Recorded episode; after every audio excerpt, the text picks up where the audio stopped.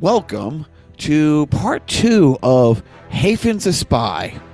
Well, maybe he's a spy, but definitely Hafen is a spy. Where we left off at episode one, or part one, sorry, Hafen, after allegedly getting his master's degree as a climate scientist from Washington, has been in Europe for quite some time now, and he has just recently gone from France, and he was on his way to Ghana via a company he and two friends had started, a Swedish based company that got a contract to beta test their product of weather mapping. So Hafen was planning on going to Ghana and on a connecting flight through London was informed he would not be getting on a flight to Ghana and he would be sent back to his homeland.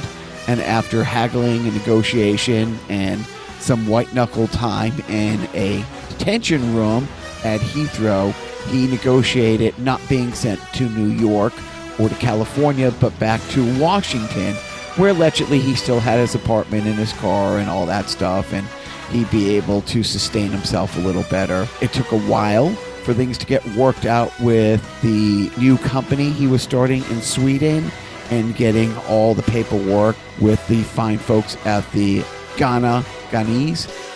I wish a smart person was here to tell me the correct term. But, anyways, he had to negotiate with the embassy uh, from Ghana in New York while living in Washington to get to Ghana to start this new Swedish based company. And that's where this picks up. Now, before I roll part two, I just want to you know recap and go over a couple things. First of all, I love Hafen. He is more than a brother. He was in my starter wedding, which we talked about. Truly, love the guy.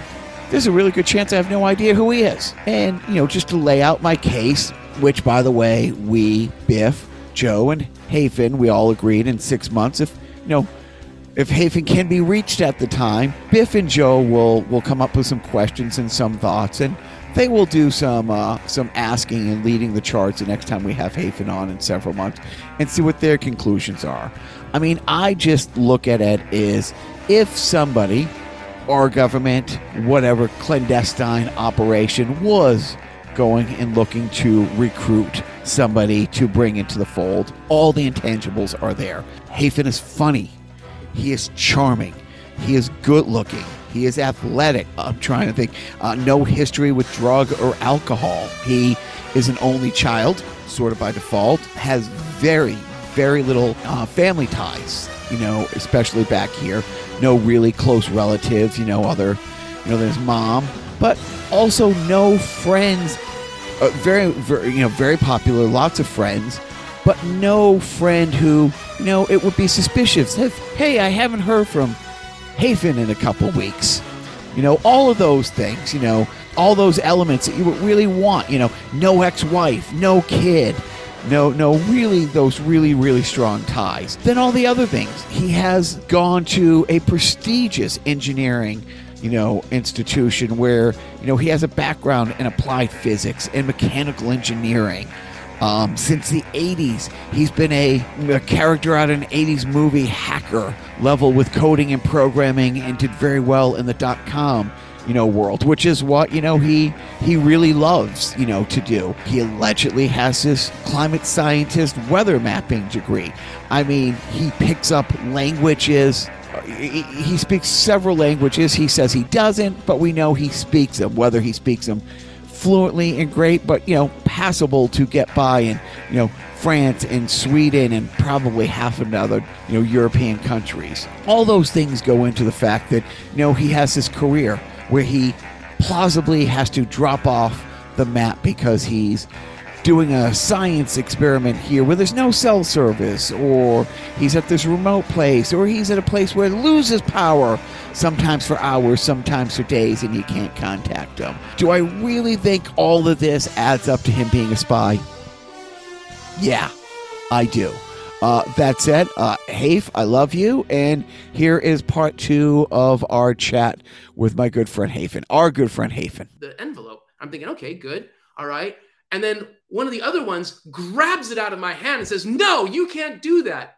So then they proceed to escort me through the Seattle airport to U.S. Uh, you know immigration, and I, I I don't remember quite how the conversation goes until the point where I remember the the U.S. immigration official saying, "I don't care. He's an American citizen." and that was the moment I wanted to kiss the ground. so the so they ended up giving me my passport at that moment and I was just so thankful. But I was paranoid at this point because of every everything I had been through along uh, the way on this trip. I kept thinking things were going to get better, and then they didn't, and they got worse. In fact, so eventually, got my passport back. I leave the the airport. I'm on my way back on some, uh, you know, like uh, uh, shuttle, bus, whatever, and I'm still paranoid at this point. I'm still not feeling comfortable yet. It wasn't until I got home that I finally, you know, take my passport out, kiss the ground, and uh, uh, finally feel like okay, things are gonna be all right. But so you yeah. didn't even check to see if that was actually your passport that they handed to you before you left. It was just like I assume it's yeah. mine and not like Juan my, Sanchez. Uh, no, right. so at, at, any point in this uh, ordeal, did you have to take off your pants? Oh, have, have to? Offered. I mean, hey, Offered. what do I got to do to get back in this country? Am I right? Listen, Wait, by myself or with other people present? there were That, that's where Hafen goes. You know, I've got a particular set of skills, and started to unbuckle his uh, belt.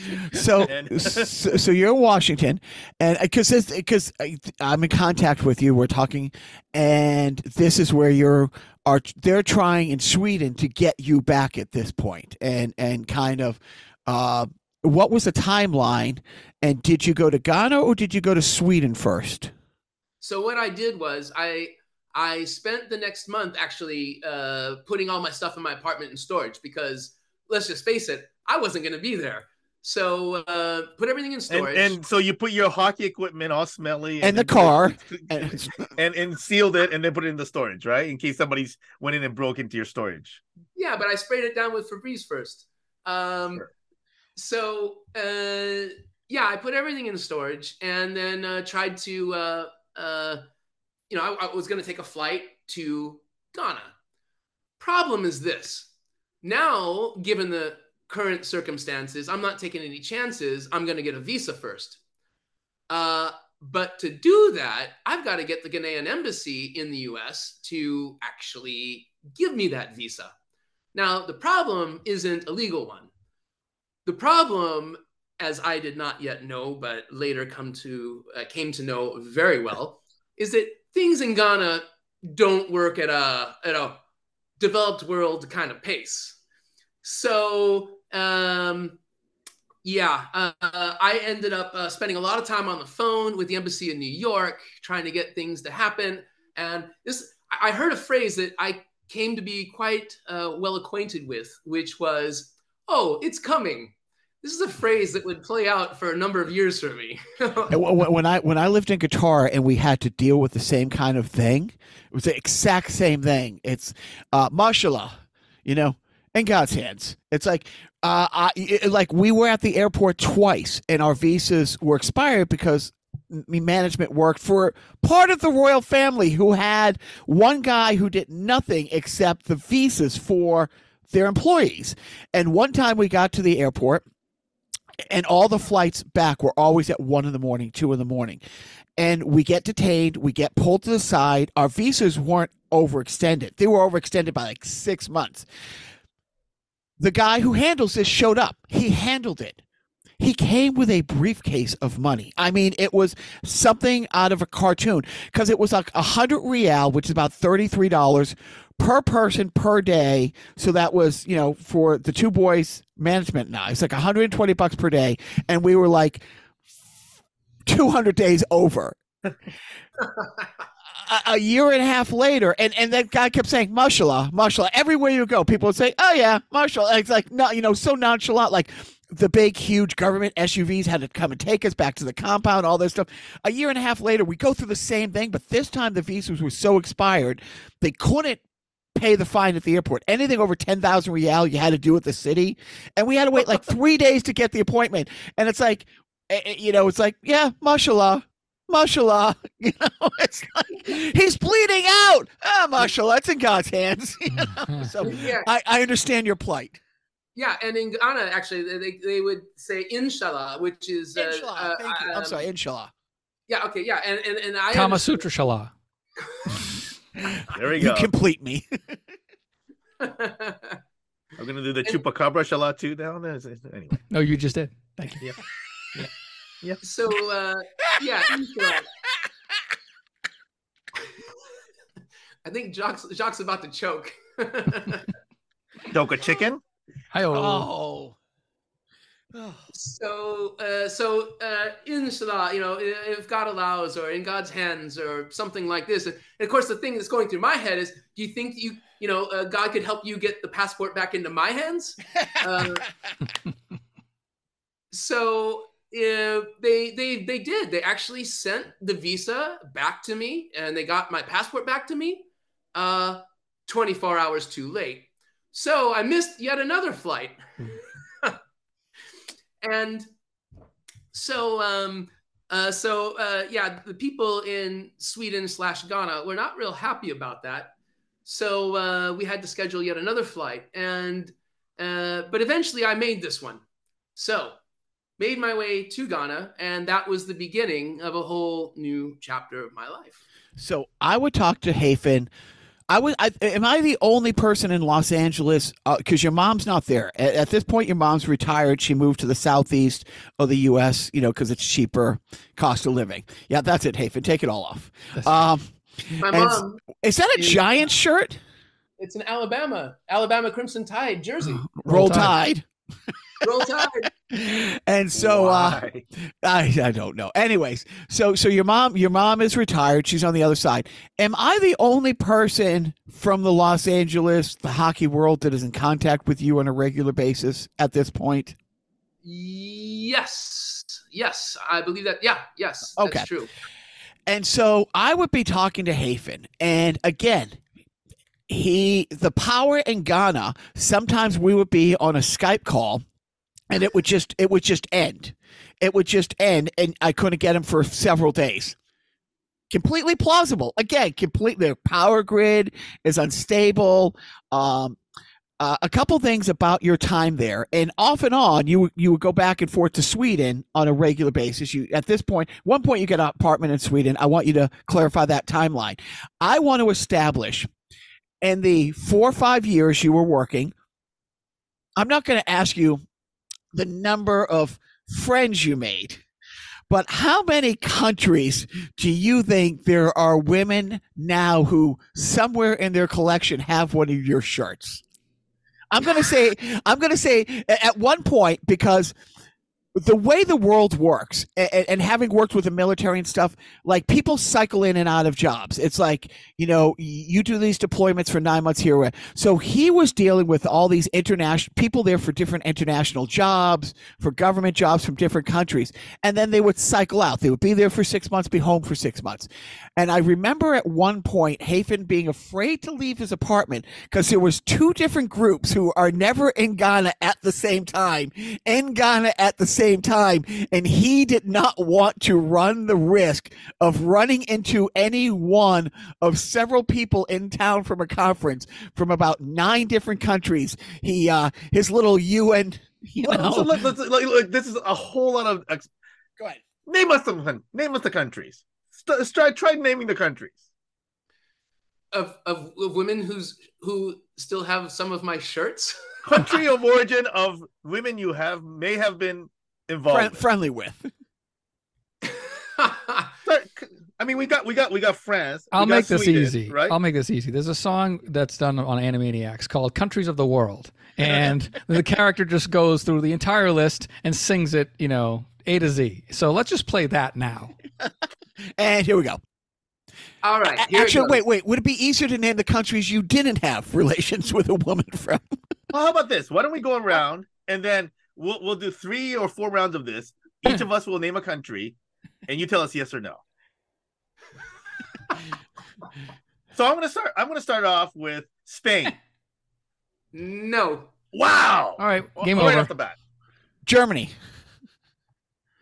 No. Wow. East Germany.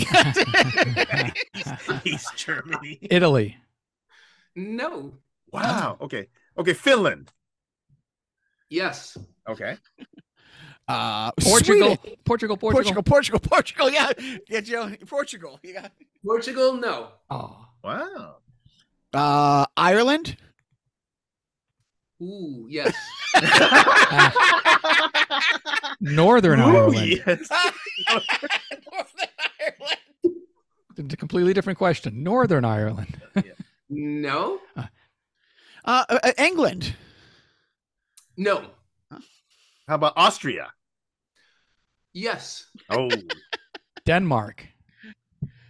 Almost. Oh, uh, Norway. Almost. yes, way. yes, way. yes. But I, I would. I, I'd be talking to Hafen, and he'd be like, "Oh, yeah, no. Uh, next week I can't talk. We got this thing coming up here, there. Uh, the power's gonna." So again, the one person he had contact with from the last twenty years of his life, he had these plausible reasons why we couldn't be talking.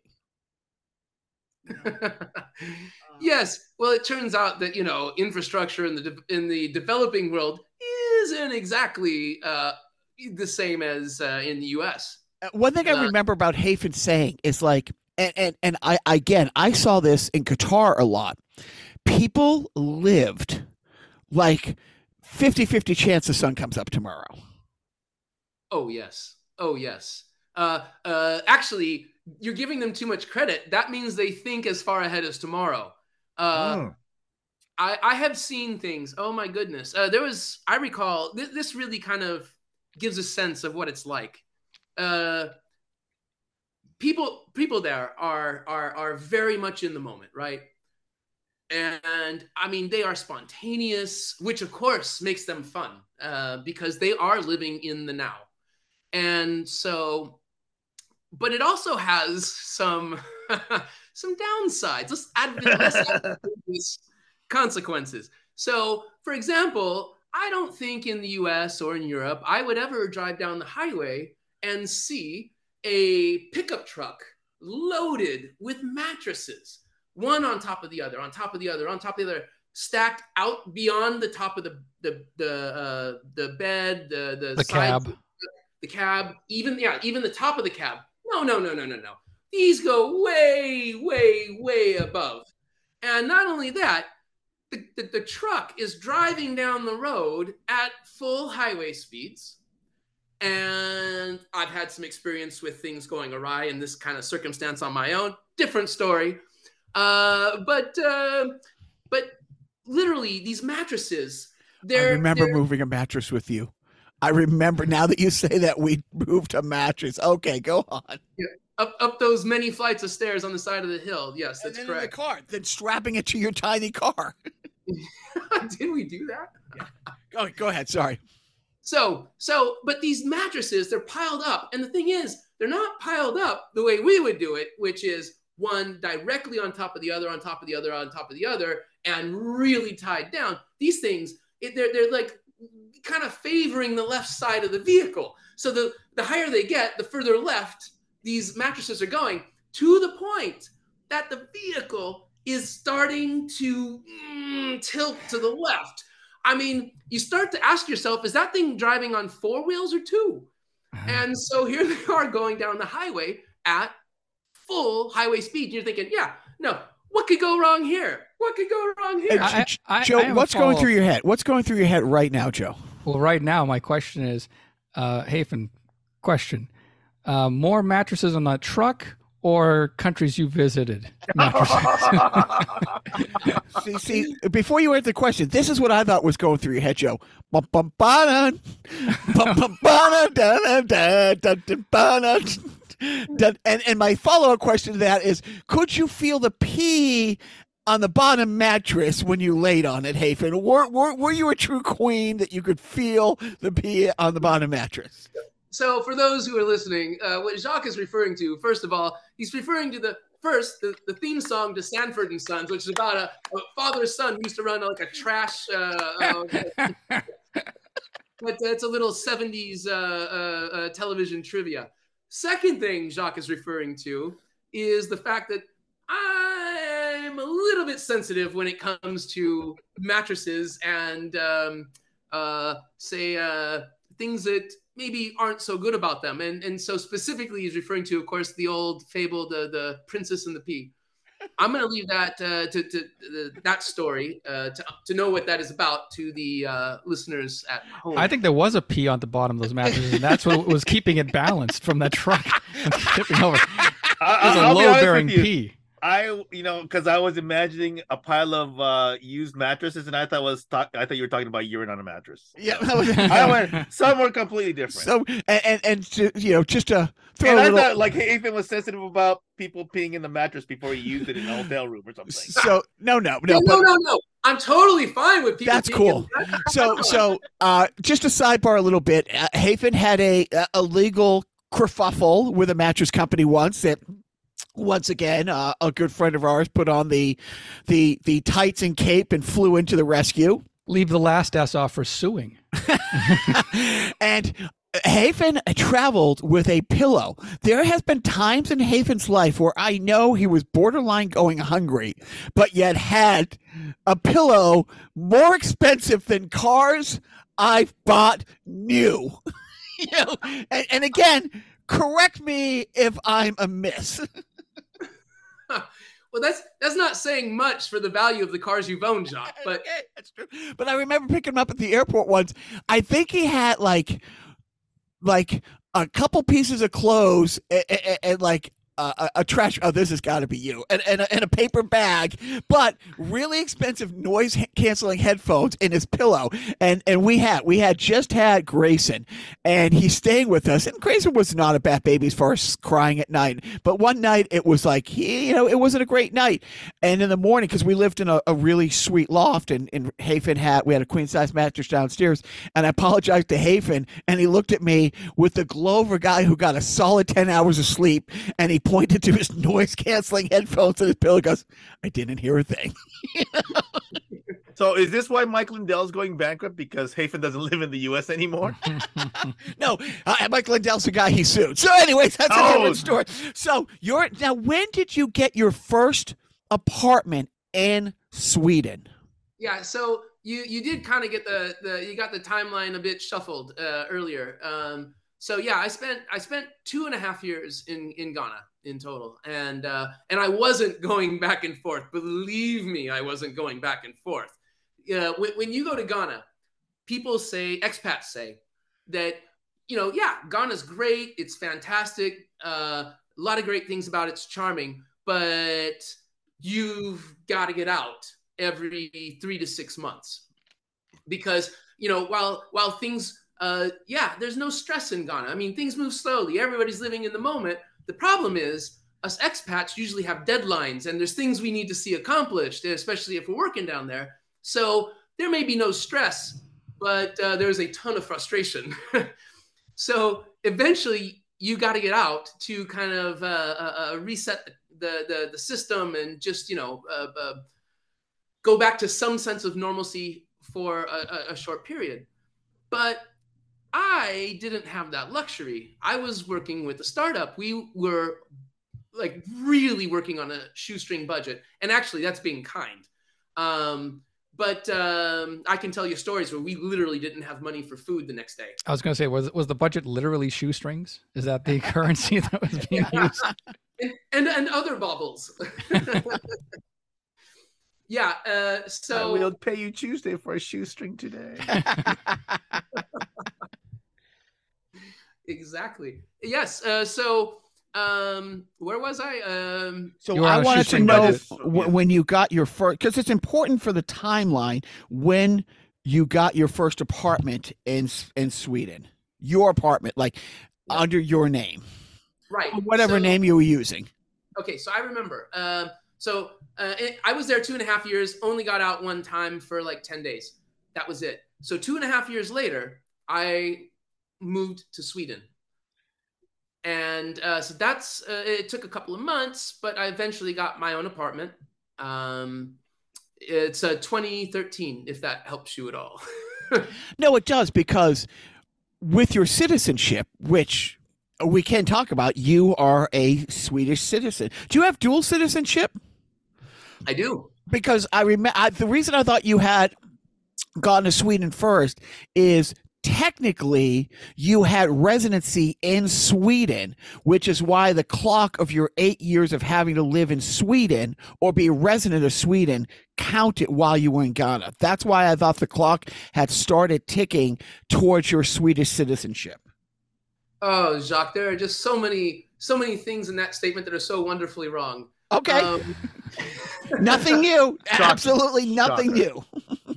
so the way the way that it works is that when when if you apply for uh, a work permit residency that includes a work permit uh, at least at the time that i was doing this uh, you could apply for up to two years at a time.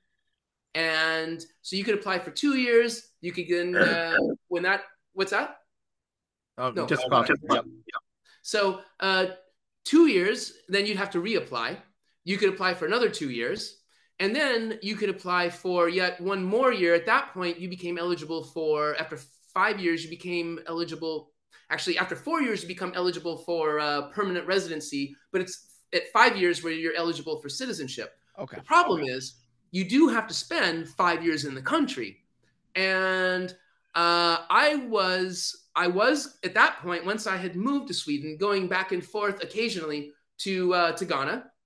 But I also had a French girlfriend living in France. And so I was spending uh, almost as much time in France as I was in Sweden.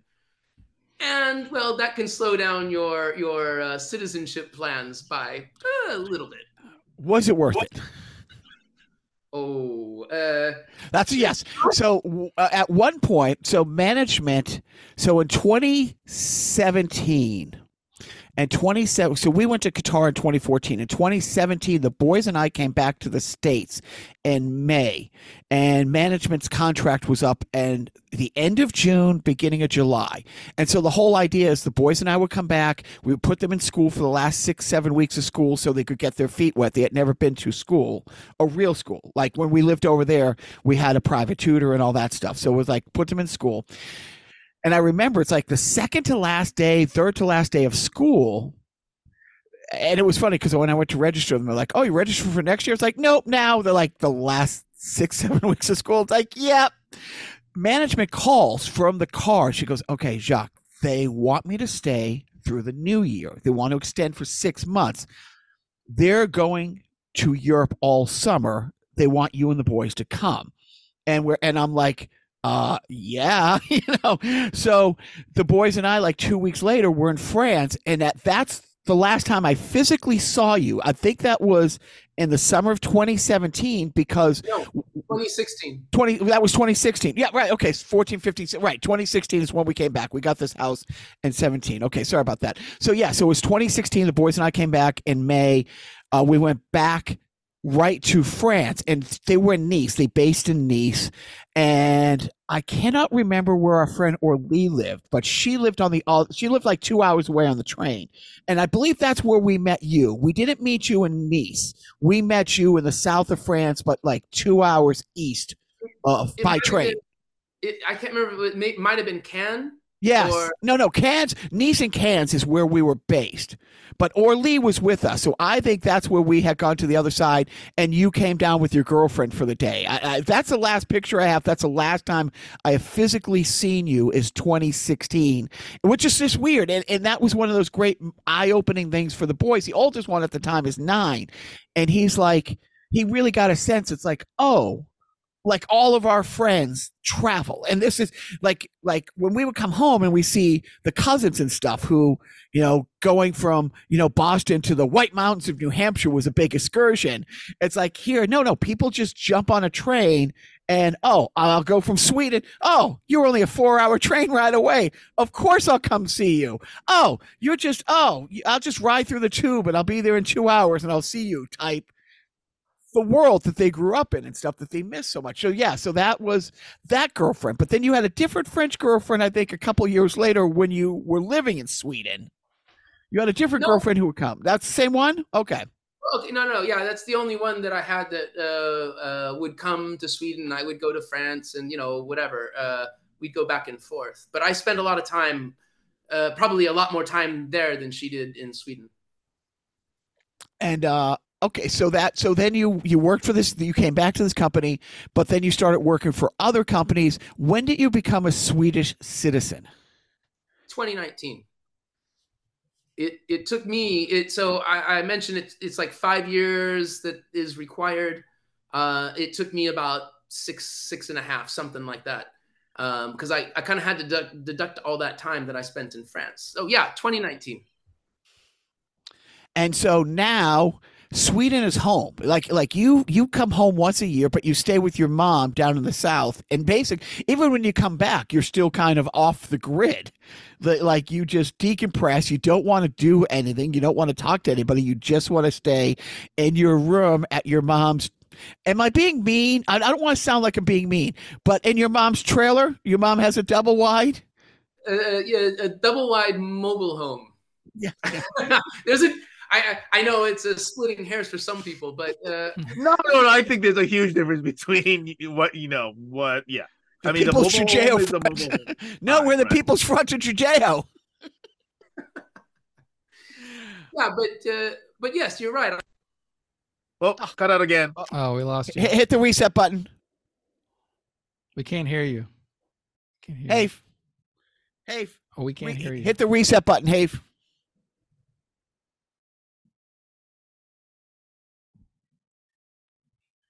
Again, like to point out that Hafen is an IT guy. Apparently, uh, apparently, uh, Back. being surveilled by mom and the, you know, Right, various right. yeah, right. Big. you had to Just coming mom out, cut we're kind of off right here. So, yeah. Mom, you want to stop this recording right? Yeah. you know, when some people want to silence you, uh, apparently somebody's got something against Alabama. And by the way, roll tide. you know, it's funny because, uh, you know, Hafen uh, has always been eccentric. And I remember the first time Skyping with Hafen where we're talking, I'm like, dude, I can't see you. This is before computers had cameras and you had to have a webcam. And Hafen always kept tape over his camera. And, and and he was like, you know, one of these conspiracy guys. It's like, oh, if the if if if, if the if the camera is attached digitally, blah blah blah, they can hack it. And I'm like, okay, fine, Hafen. And then the Snowden thing comes out, and it's like, oh, right, he does know what he's talking about. And it's funny because, yeah, because when you travel like this, I remember, I remember saying to my again my stepdad, and and, you know a, a world-renowned physicist worked in the you know the military industrial complex his whole life and i said to him at one point that it's weird that no one has questioned why his son who never had a passport before his wife got this job in the middle east is all the time getting on and off two weeks here two weeks there going to the middle east coming back going to the middle east coming back. It's like I, I wonder if that raises red flag. And my dad without blinking goes they know what's going on. And I'm like, and that he didn't elaborate. He's like, yeah, a- a- anything they could ask you, they've already figured out, you know. So, uh, so when you used to tape the camera, I used to think, oh yeah, okay, Hafen's being a little dramatic. No, and then you see all that stuff come out, and then you see the Jason Bourne movies and stuff like that, and you're like, oh, that that is a real thing. Uh, so what is the plan now, Hafen? What what what what is what is the Hafen coming back? doing this, settled in? What's the next phase of life for you? Well, okay. If, if you're asking about, say, the U.S., right? Uh, uh, first, I'll, uh, I'll I'll throw in a quick story about Ghana um, to to set the stage. Death to the Uh, infantiles? Oh, sorry, my, my bad. to the infantiles. Never mind. oh Christ! Why do I have to autocorrect Jacques in every fucking podcast? Uh, it's like, uh, Because I'm a moron. You're no rocket scientist, that's for sure. go go ahead, Hafe. So uh, so uh, while I did live in Ghana, there they had an election down there, and uh, Did, did you win? oh, I won. I I I, I I, uh, won all right because I got to spend five days at a at a at a beach resort. Uh, and and the reason is, of course, that um, the company was a little concerned that you know maybe if the election didn't go well, there could be an outbreak of violence or something like that. I can't So- believe things like that would happen in a cut, you know, in, in countries. That's No. insane. It is What? insane. So, uh, uh, and of course, uh, I, I happily uh, uh, went along with this. Oh, oh, you want me? Okay, fine. As a team player, I will go spend a week at a beach resort. Fine. So I did that. But you know, the funny thing is, is I at that time I didn't. I knew something could happen, but didn't think it would. But I certainly didn't imagine that. Oh, in the U.S., something like this could ever happen. Um, but as we've seen, you know, something like this did happen. And and the thing What? is, No. Yes. and I have been watching, and I see things a little differently as a person who's been an expat since uh, 2010. I have noticed every time I come back, for me, everything is sped up because it's like uh, when like a stop frame camera, right? You get a little picture here, a picture there, a picture there, and when you see it the way that I do, coming back just once a year, um, you see much more easily how things have changed since the year before. And in the time that I've been going back to the US, I have seen a dramatic change in in the environment there, particularly, of course, the, the political environment. And I know I know everybody's aware of it at this point, but I started noticing it before people started talking about it in the US. And and the thing is, is I just think to myself, when I go back, this is really not a pleasant environment to be in. And I'm here in Sweden now, and sure, things aren't necessarily uh, uh, super easy and simple here either. There is contention. There, there, you know, a lot of things are happening here and in Europe with populists, you know, and right wing uh, uh, uh, political organizations becoming more popular. Um, there is a lot of what has happened in the US beginning to happen here, but at the same time, it's still much uh, a a much more pleasant environment to be in at this point than than it is in the US. And to be honest, I, I mean, um, here things are a little bit easier. We have we have healthcare. You know, it's it's a no brainer for me. But but but wait, you're wait, going. no, no, no, no, no, Go wait, wait. There, health care, huh? That's like chocolate and peanut butter. I didn't know that they could, you know, mix together like that. like like have- if, if you get your hand caught in the toaster and you got to go to the ER, you go to the ER, right? That's the healthcare thing. If something goes wrong, you go to the ER and they fix that, and then you give them your house. That's that's how it works, right? House. You own a house. Okay. Okay. I'm learning all these things. People own houses and have health care. Okay. Great. Great. It's a whole new world out there. But go on. No, it's funny because like Biff and I have talked about this, and you know, I, look, do do Joe and I love the do Joe Hafen and I love the country we we grew up in, and that Joe and I live in and call home. Yes, of course, but it's horrible because Joe said this about three years ago, and he got really upset that he felt this way. Uh, but he saw an American flag like on somebody's truck, uh, uh, and he's like, "Fuck you!" Like literally, it, it's become because it's got corrupted. It's become like that thing, and and it's true. And then living abroad was such an eye opener for me, and people were shocked when they're like, "Oh, what was it like living in Qatar?" Like like assuming that it was.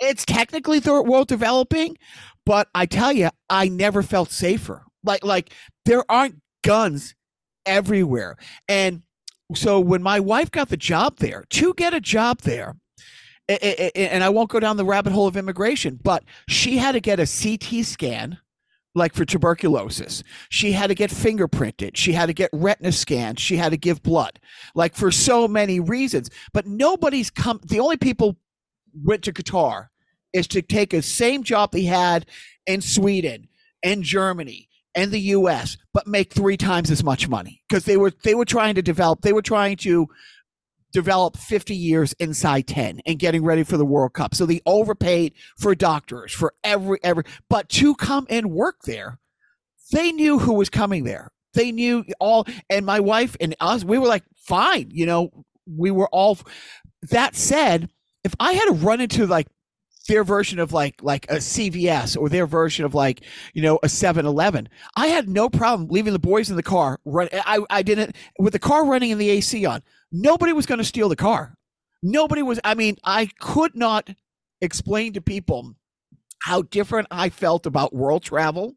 about living about and and almost everybody I met was a expat for life. Like whether they were from Canada or wherever, they all lived the expat thing. And there was a bunch of engineers on our compound who 10 years earlier had been in um, uh, Abu Dhabi and then moved to Kuwait. And now the jobs are here. Like every three to four, three to five years, he would take with no plans on going back until it's time to retire you know, sort of speak. But so it doesn't mean we don't love where we live, but in a heartbeat, if either management or I got a job, we'd be gone tomorrow for so many reasons because okay, of the so, travel. So we're, kind of, we're kind of going, yeah. Yeah, I was going to say, let's get back to Sweden. So, Hafen, uh, first of all, can you can we still hear you and you can still hear yes. us? Correct. Okay. Yeah. Um, secondly, so you have healthcare in Sweden, which is great. So, um, when were you uh, first able to purchase your gun at a 7-Eleven uh, in Sweden?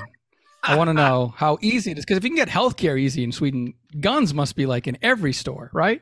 Yeah, maybe not. Um, oh, hmm. It's uh, it's not so easy here, and I and the thing is, is I have a friend who um who is a gun enthusiast. Now he's not the the Texan gun enthusiast, uh, but uh, I mean he he actually he hunts, and and here they they have an you know a, a, problem with too many moose up north, and so he'll go up there you know once or twice a year, and he goes hunting with some people, and uh, and uh, it, it serves a purpose. Um, so I would go uh, moose hunting at Fitchburg in college. Completely different thing. Hi-oh. I'm afraid to ask. Um, Probably but, has to do with women. Anyways, go on. Yeah, of course. and what that meant is you would go up to the pretty girl and hit on her friend. That's anyways. Oh enough. man, I'm so glad we're back in the 90s. Man, you can just say anything and do anything. Anyways, you were saying. But yeah, the, you have a gun enthusiast uh, yep. friend. Yeah, and uh, and the thing is, is that uh, you know, of course, then I hear all the stories and and what he's had to do, what he has to go through in order to to own these guns and and keep owning these guns. And it's not simple and it's not easy. And there is a, a an element of responsibility that exists here, I think, that doesn't necessarily exist, uh, let's say, in all places in the U.S. How many so, automatic rifles are are handed out on an annual basis in Sweden? Uh, handed out? I, am not sure there are any. do, do the kids go through metal detectors to get into kindergarten? Um, well, none of my children. Oh wait, I don't so, have any. Yeah, yeah. You don't know that, Hafen. You, you, don't know let, that. Let me let me ask you quickly about the guns because, like, one of the things, like in Japan, people own guns in Japan, but uh, similar similar reasons. But there, one of the things that's required is an annual uh, mental health exam to be recertified to, you know, maintain your gun ownership in Japan. So, is there stuff like that? Well, that just sounds sensible. I mean, like, oh, what what are they thinking? Um, I, I don't know all the requirements at this point. I mean, I I I um I just know that I've heard my friend uh, go on and on about many of the requirements. Uh, you know, at some point when you hear these stories long enough, you start to tune them out. Uh, Christopher, please uh, forget that statement. But um, no, yeah, but but it's uh, interesting but because it's, because like you said, it's all sensible, and and because Biff and I have talked about this in Canada the the gun the the the percentage of guns towards the population is greater than the U.S., which is hard to believe. But again, it's it's it's harder to get a gun. It's it's and, and, and me, I would never touch a gun. It's not my thing. But I completely get the need for certain places. I'm a vegetarian who has nothing wrong with hunting or fishing, so I get that. But it's got to be just different. Where what what other things about Sweden? Are are that much different than the US that you're like, why doesn't the US do this? well, uh, Sweden is a very highly organized society. Uh, it's everything works wonderfully here. Uh, once you know the system. and and there, believe me, there are a lot of people who are not telling you what that system is. Uh, so it takes a little time to adjust. And it's one of the one of the pains about first coming here. But once you once you get the system, it actually is pretty logical, and a lot of things make a lot of sense. Uh, it's efficient, so things are actually quite easy. Filing taxes, fairly easy. Uh, uh, even going into a store to buy something, fairly easy because you know you uh, you go to if you want to go to the pharmacy and buy something. Oh, you you go, you hit this button, a ticket comes out. Now you're in line. You don't have to stand there But uh, but I mean, there's just all these different systems for everything. Um, that's something that it's kind of nice once you know it. Um, what's, what's the uh, immigration status to ooh, Sweden? that's a tough one. Yeah, that's that's a little more difficult because Sweden has actually been quite liberal with its immigration, and which in and of itself doesn't have to be a problem. But the problem, where the problem comes in, is that they didn't have a plan for how to integrate people into Swedish society. And so, you know, this has been going on for some time. And now actually they're starting to see that there are some problems that come when you have large populations of people who have moved here from difficult places that haven't been integrated in society. And uh, yeah, so that's actually a, a, big a big point. I would say the largest point of contention in Swedish society today. It, it uh, a lot of tension there. Probably a big a big wedge issue with the conservative sects of politics. So very much. You, you you speak French. Do you speak any other languages other than English? Wait, so before we go there, French? before we go there, I do want to stick in the U.S. versus Sweden thing. Okay. Right. So let me ask you: Is are you still over in 1980, like the 1980 Olympics? Are they they're still holding a grudge against the U.S.? I what what is something that maybe two or three things that you actually miss about the U.S. or being in the U.S. or whatever? What are you know? What is it? Is it Mexican food? Because that's what I missed when I was in Japan. So, what are things that you know you wish you could get or do in Sweden that you that you, you could do in the U.S. Um. Okay. Uh. Yes, Mexican food, uh, margaritas at uh, Mexican restaurants, uh, graham crackers, um, Thanksgiving. Oh boy, Halloween house parties um, yes, people looking you in the eye and smiling. I miss that. Really, uh, people aren't friendly and happy there. Oh, people are very friendly and very happy, but not until you take a sledgehammer and break through the ice wall that exists between them and everybody else in society. Once you do that, it's smooth sailing. So you need it's almost like you need an introduction you'll never get invited to a house party unless you're a friend of a friend and then suddenly different story entirely and people are amazing and wonderful and friendly and yeah now uh, what i was asking about the languages you speak 300 computer languages you, you know you know you, you, more more computer languages than C-3PO i think but you only speak English and France, France, French and English. Your Sweden isn't great. Is that a problem? Is it learn the language type of attitude?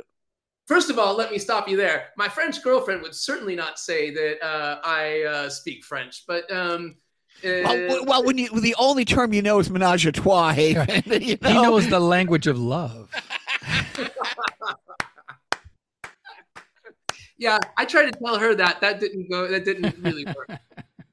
but but honey, I know the language of love. That's not a language, idiot. but I should be clear, that was my ex girlfriend. Uh, but yes, the first girlfriend that I did once upon a time have. Um, but uh, you wouldn't know if she lives in France, man. I'm stupid. Uh, oh. So, so, so, but is there is that a learn the language type of attitude there? Well, not when I first got here, but as years pass, that kind of starts happening uh, amongst the circle of people uh, that uh, one knows. Yeah. So um, I, um, I, I, for for a number of years, I, I when I was here, I like I said, I, I, had a French girlfriend. She's living in France. I was spending half my time in France. I at first tried to learn both languages at once. It totally did not work. I tried to speak French, Swedish would come out. I tried to speak Swedish, French would come out and that was not usually highly appreciated. So I gave up. I, I decided I, I, I had to choose one, and so it made more sense. Well, to to work on French at the time, so I did that. Um, but since then, I've, I've tried to start working a bit more on my Swedish, and um, but there are a lot of people here that are unsatisfied with my efforts. and so it came to pass uh, this, act- this this past summer, in fact, uh, I showed up um, where, at, at, a gathering of a circle of friends, and we were out in public. And uh, waiting for me was a, a, a, a, a beer, a, a seat, and a big sign that said, uh, Prater med mig på svenska, which means, speak with me in Swedish. And so this sign, it was on, it was literally, it was a homemade do-it-yourself sign that's, you know, um, I'd say uh, um, like two meters tall, but for Americans, I'll say uh, six and a half feet or so. Wow, the width of a goal. Oh, bigger than the width of a goal. The a width of a goal is only six. It's like a picket st- It's like a picket uh, sign. well, well, I, like I, th- I think a goal is only the width is only six feet. Biff insists it's twelve, but that's a different story. it's the size of a womp rat. Um, they're only about two meters wide. Yeah. okay, Star so Wars second reference? Star Wars reference number two. Got it. So, So- um, yeah, so uh, so so then um, we uh, we spent the night. We went to a few different places, and we ended up in uh, this one place uh, that is uh, called Pub Anchor, and it's kind of a, a dive bar, or, or the Stockholm's version of such. And uh, but it's pretty great too because you get a real a, a mix of people there, and uh, both both people who are uh, locals and people who are uh, foreigners. But the thing is, it's a big room, and this sign where I was in the middle stood above the whole crowd, and so it would just suck people in, going, "What is the what's the deal with this sign?" So everybody would come up Yeah. and start talking with me in Swedish. Um, now, uh, I mean, I, I I tried really hard, and uh, and it, it was it was took a lot of effort, but I, I I managed to muddle my way through that evening. Um, How long ago was this? How long ago? Last so week, this was right? in summer. This was in Oh. June, I believe. Okay.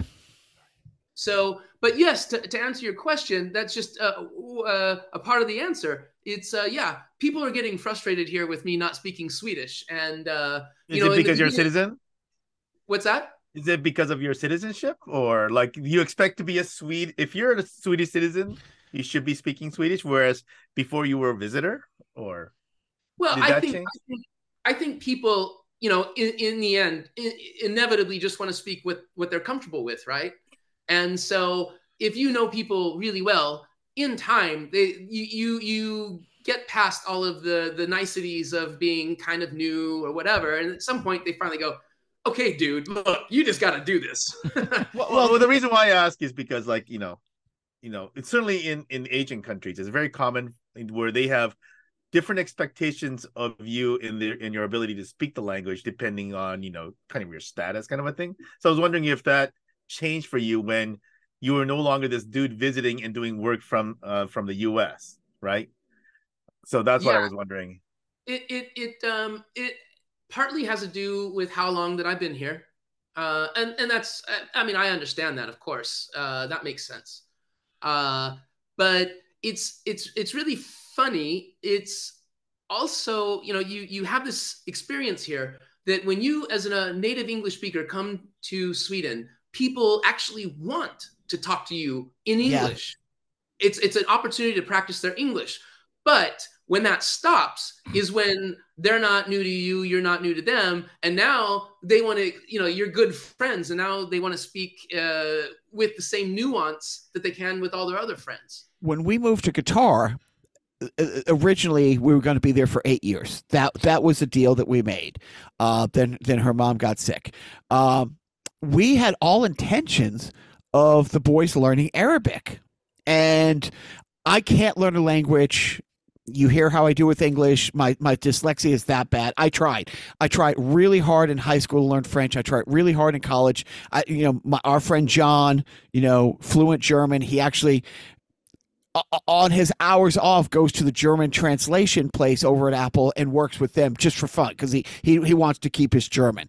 At the same time, his friends in Germany are always like, uh, John, let's speak English. Like you're German. He's good enough to do translation for Apple. But in Germany, they're like, please, John, it hurts. So I get that. But we wanted to learn Arabic, but nobody over there speaks it. Like even the girls that my wife went over to take care of, just as we were leaving, they were like, eight, seven, five, and three, they were just starting to take Arabic classes, and only because they're part of the royal family, but less and less Arabic people because everybody there that was a common language. And when I played on the hockey team, and it was literally like the UN. There was two of everything. You know, two Swedes, two Finns. You know, a lot of Canadians. They were all, all like, "Oh yeah, our kids are learning. We're we're Swedish. They know English, but they're working on Germany because I work with a lot of German people. Blah blah. And they kept saying, "No, learn a language your kids are going to use once you leave here, because nobody stays here." You know. And so that was not. But again, and the same thing. It's like you know the different people that I grew up with. I had an Italian aunt who was half her family only spoke Italian because they lived in an Italian community. You know, Joe's with you know his dad with Portuguese, and and um it's just different because where you go, there there's pockets that never have like didn't have to like when you would go through parts of Somerville.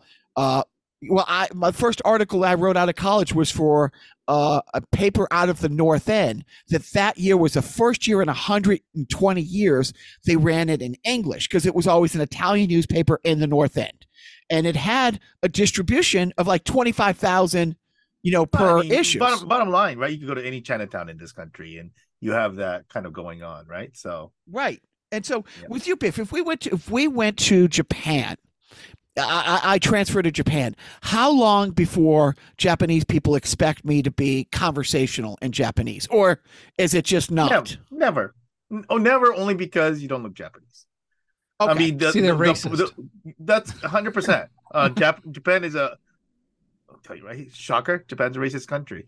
Uh, but i think part of it though is is that it, you know it kind of depends on like so if you're if you're there for a long time why are you there for a long time right? And so it, it you know your job might require to use japanese so there might be job expectations but i think that's different than people expectations.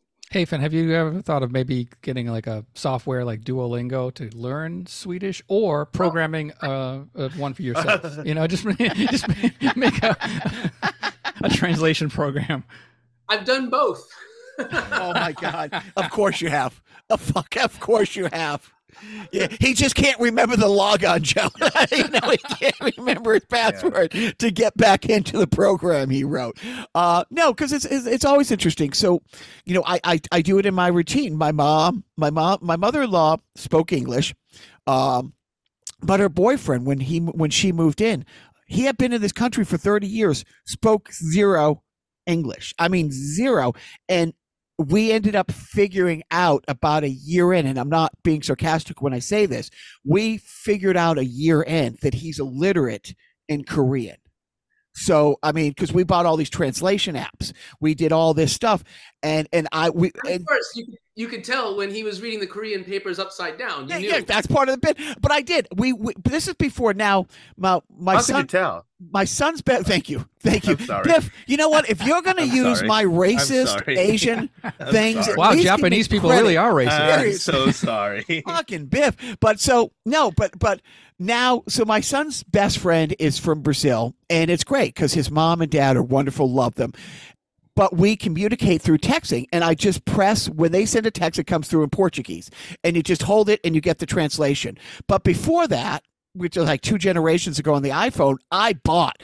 And I'm talking, I spent like $20, $30 on these translation apps and not one, several. And every time I would say, Mr. Kim, do you understand this? And I would put the phone in his hand. He looked down at the phone as if I just picked up a piece of dog poop, steaming hot, and put it on his hand like it was nothing.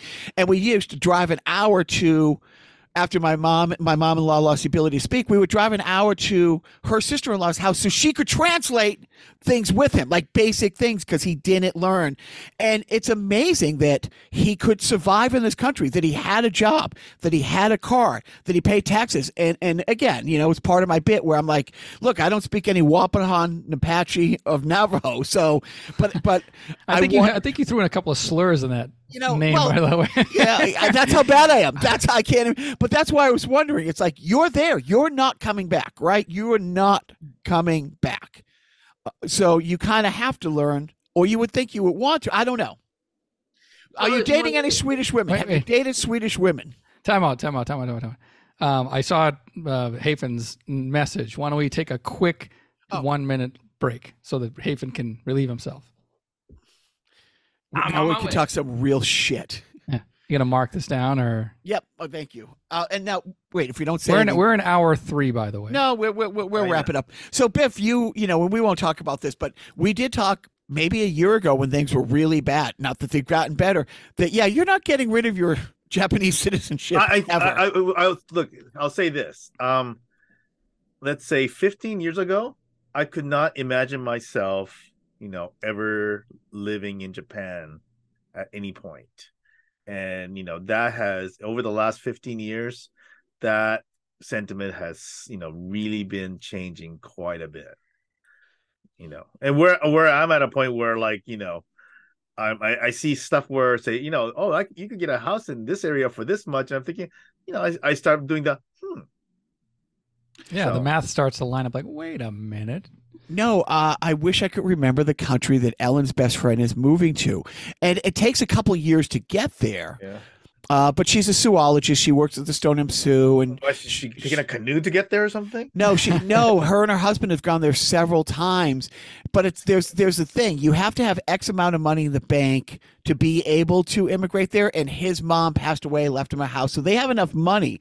They just have to wait like a year or a year and a half to There- get. there's actually there's actually a lot of countries that are are giving away what they call retirement visas. So especially in like the southeast uh, including the philippines. So where essentially if you immigrate there with a certain amount of money or Yeah. like this you know assured like income so like if you do your report Bring us your portfolio, whatever. tired, right bring us your tired and resa- and savings account. right right Not so And- much the tired and poor. Yeah. Yeah, yeah, Yeah. yeah, yeah. No, because because we had in in my my hockey circle of friends, lots of people retired to Thailand because, like, and, and I've talked to this one guy. He's great. He was from Arizona. Yeah. All this stuff.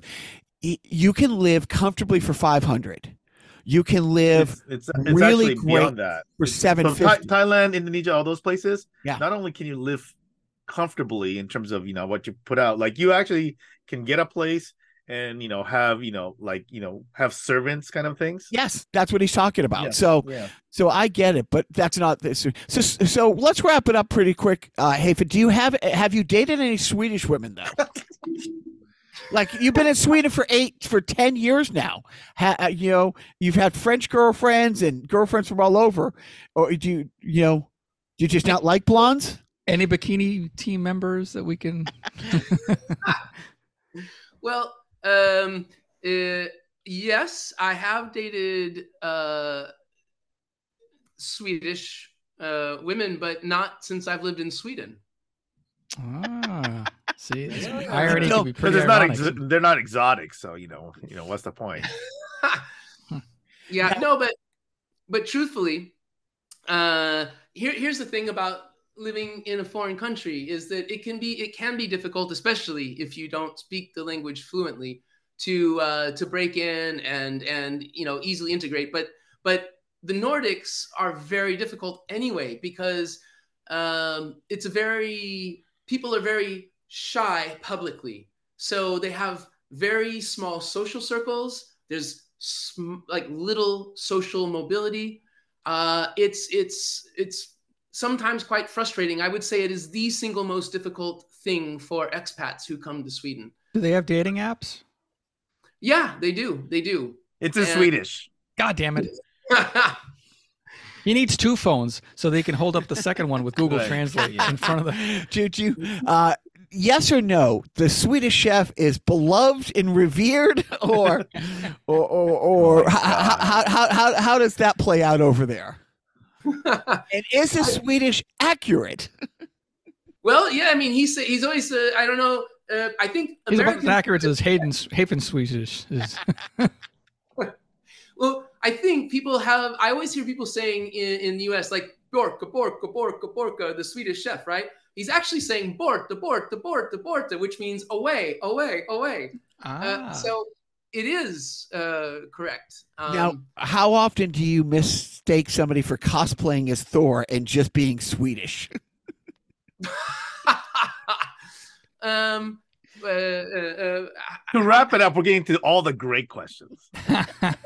Any No. meatball questions we want to talk about, or Is How- there IKEA things that do do the Swedish have to make create you know assemble their own IKEA or Yeah, of course. Uh, no, but go ahead. Is all your furniture from IKEA? Or, actually, they have a big they have a big America store. It's really weird over there. You got a home goods store. They Yeah. deliver everything in an F one fifty. Oh man. Um, okay, so we're going to wrap it up. Now, over the last nine hours, uh, I've been slowly building a case, and I truly believe Hafen is is a spy. I hold, I you know, I just I know he's a spy. I know for a fact he's a spy. I just don't know who he's spying for. That's that's the only thing we figured out. When you go through the litany of the things if you were to start a spy agency and you're going to recruit somebody, go down the checklist. Doesn't have any siblings, no real attachments back home, uh, plausible reasons for the last almost 20 years to completely be off the grid, unreachable, completely plausible reasons why you can't get them by phone, you can't get them by email, you can't get them, uh, uh, you know, by FaceTime.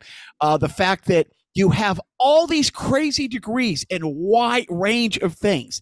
The fact that you speak so many computer languages, the fact that you are charming and you can charm your way into, you know, and or charm your way out of most things except that thing at Heathrow Airport. But you know what?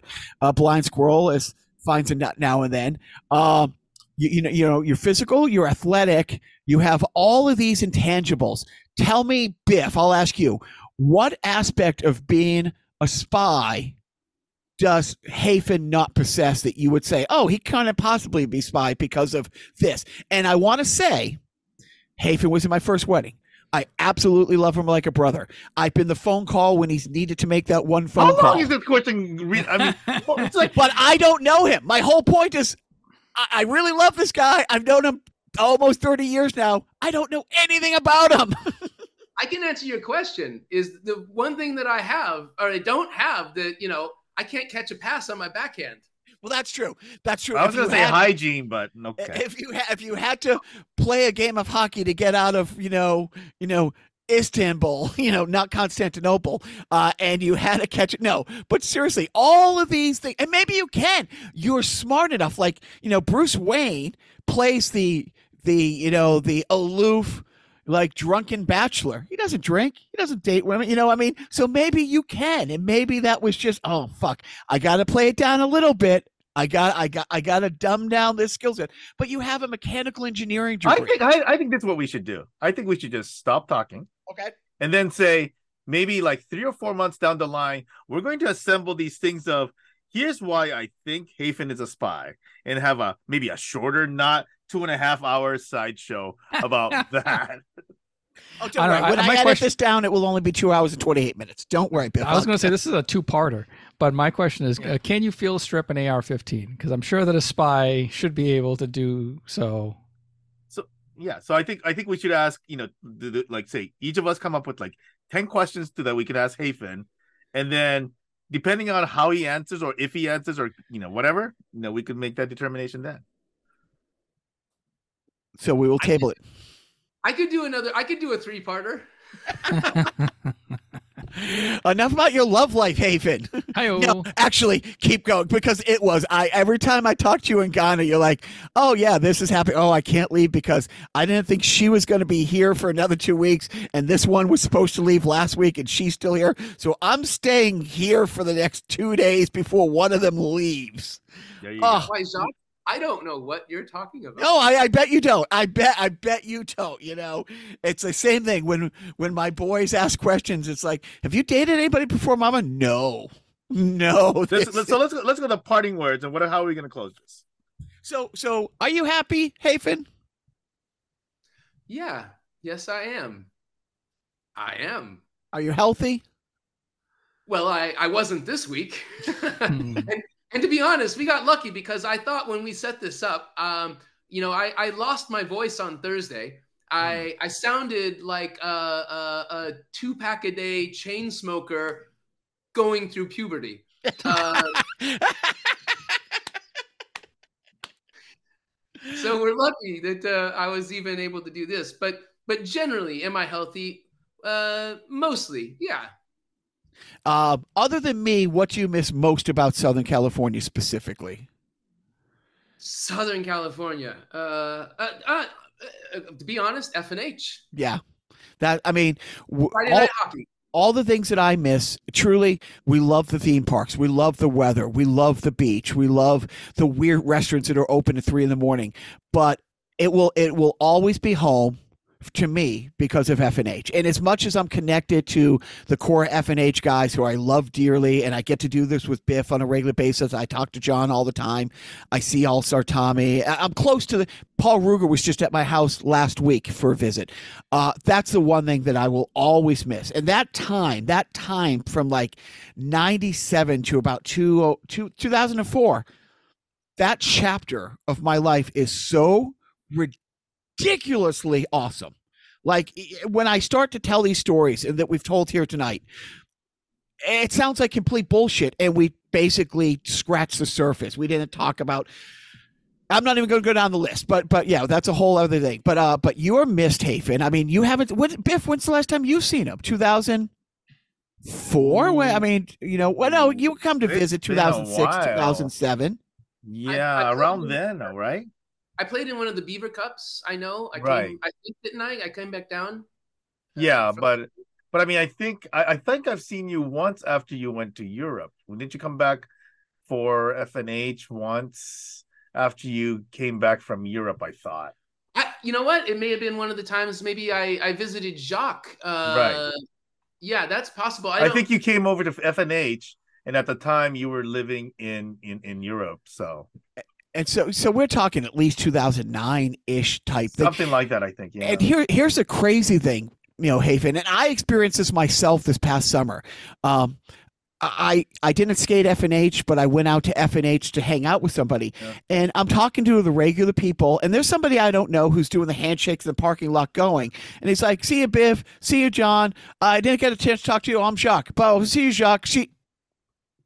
You're Jacques? Like, stop Yeah. with the next person. Yeah, yeah. Hafen, there are so many people who started F and H a decade after you Yeah. left who regale Hafen stories like they were There's in like, the there's room. like you know Chris Holden stories, like same kind of thing. Yeah.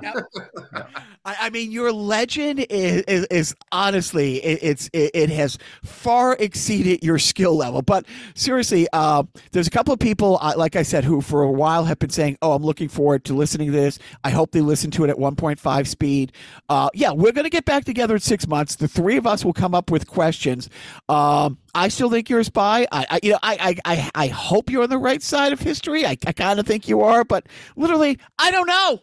you know, I mean, I went through all the skill set. I built a case methodically through this that you can piece the, the clues together. You're like Keyser Söze at the end of the Untouchables. Like I, I I put together the clues in the police room the whole time. I've laid the trail of breadcrumbs. I just learned that Keyser Söze was in the Untouchables. That's pretty cool. No, you know what I mean. Um, I, fuck. Usual suspects. Usual suspect.